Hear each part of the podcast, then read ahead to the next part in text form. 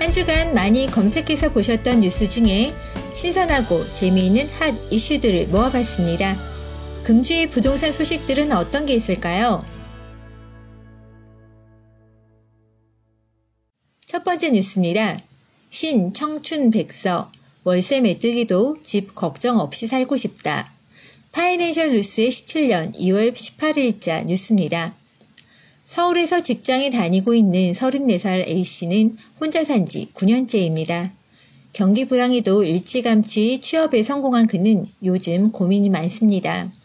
3년째 연애 중인 여자친구와도 결혼을 하고 싶지만 집 때문에 골치가 아프기 때문이죠. 집안 형편이 넉넉하지 않아 서울 입성 첫 해부터 1.5평 고시원에 살며 악착같이 돈을 모았지만 서울에서 전셋집은커녕 월세 보증금도 마련하기 버거웠고 이제 겨우 빚을 거의 다 갚아가고 있는데 집 때문에 또 대출을 받아야 할 처지라며 평생 빚만 갚다가 죽을 것 같다고 하소연을 합니다. 경기도에 살고 있는 34살의 B씨 또한 10년째 연애 중입니다. 작년에 여자친구 부모님께 인사드리려 했지만 망설이다가 결국 하지 못했습니다. 경제적인 상황이 녹록치 않아 부담스러웠기 때문인데요.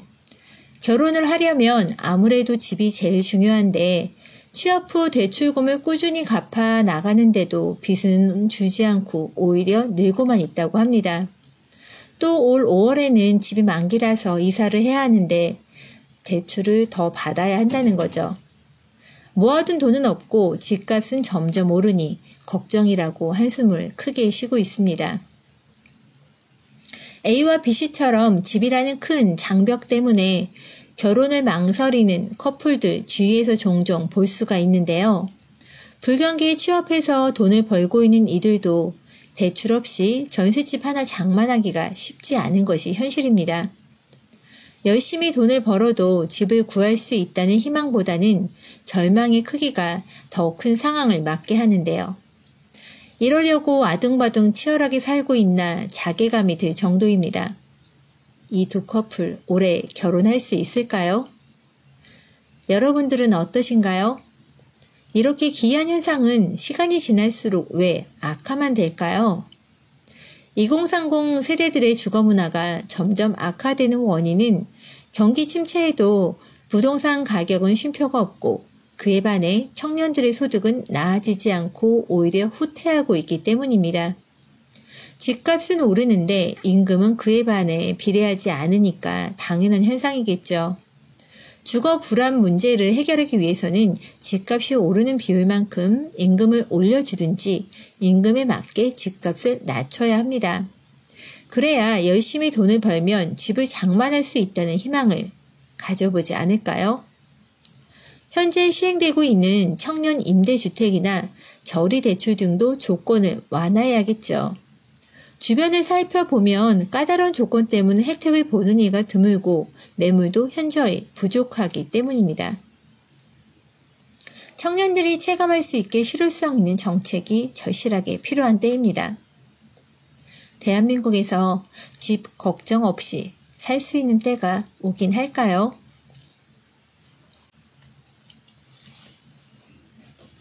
두 번째 뉴스입니다. 서울 새 아파트 전셋값, 집값 도미노 하락. 이데일리의 17년 2월 16일자 뉴스입니다. 아파트 입주가 몰림해서 뚝 떨어진 전세 가격이 아파트 매매 가격까지 끌어내리고 있습니다. 전세금을 놓아 분양 잔금을 치르려던 일부 계약자들은 사정이 여의치 않아졌습니다.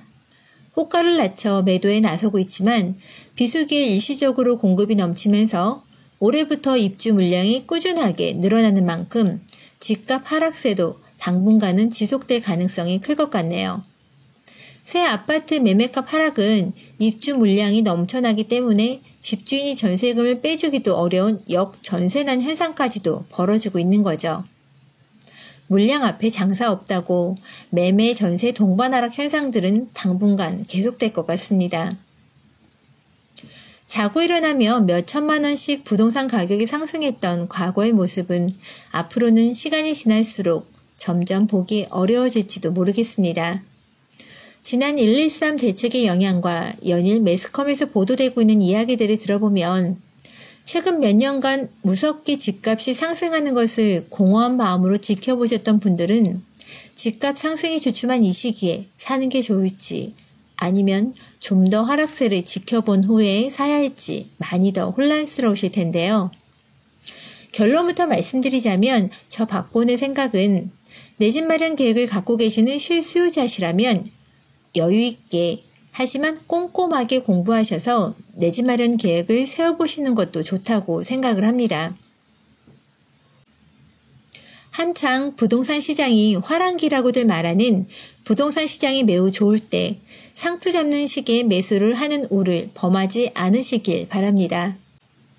현재 본인의 확실한 목표를 세우고 실거주 용도인지 투자 용도인지 방향을 설정한 후에 부동산 시장의 분위기에 휩쓸려 구입하기보다는 어느 기간 동안 본인이 보유하게 될지를 생각을 해보고 물권 대상지의 상승 가능성, 그리고 대출을 최대한 얼마나 활용할지를 꼼꼼하게 따져본 후에 손품과 발품을 팔아보시는 것도 좋은 방법일 것 같습니다. 지금까지 2월 셋째 주 부동산 뉴스였습니다. 내 안의 변화를 가로막는 장벽들을 허물고 웃으면서 반가운 얼굴로 내가 먼저 손 내미는 그런 멋진 한 주 되시기 바랍니다. 감사합니다.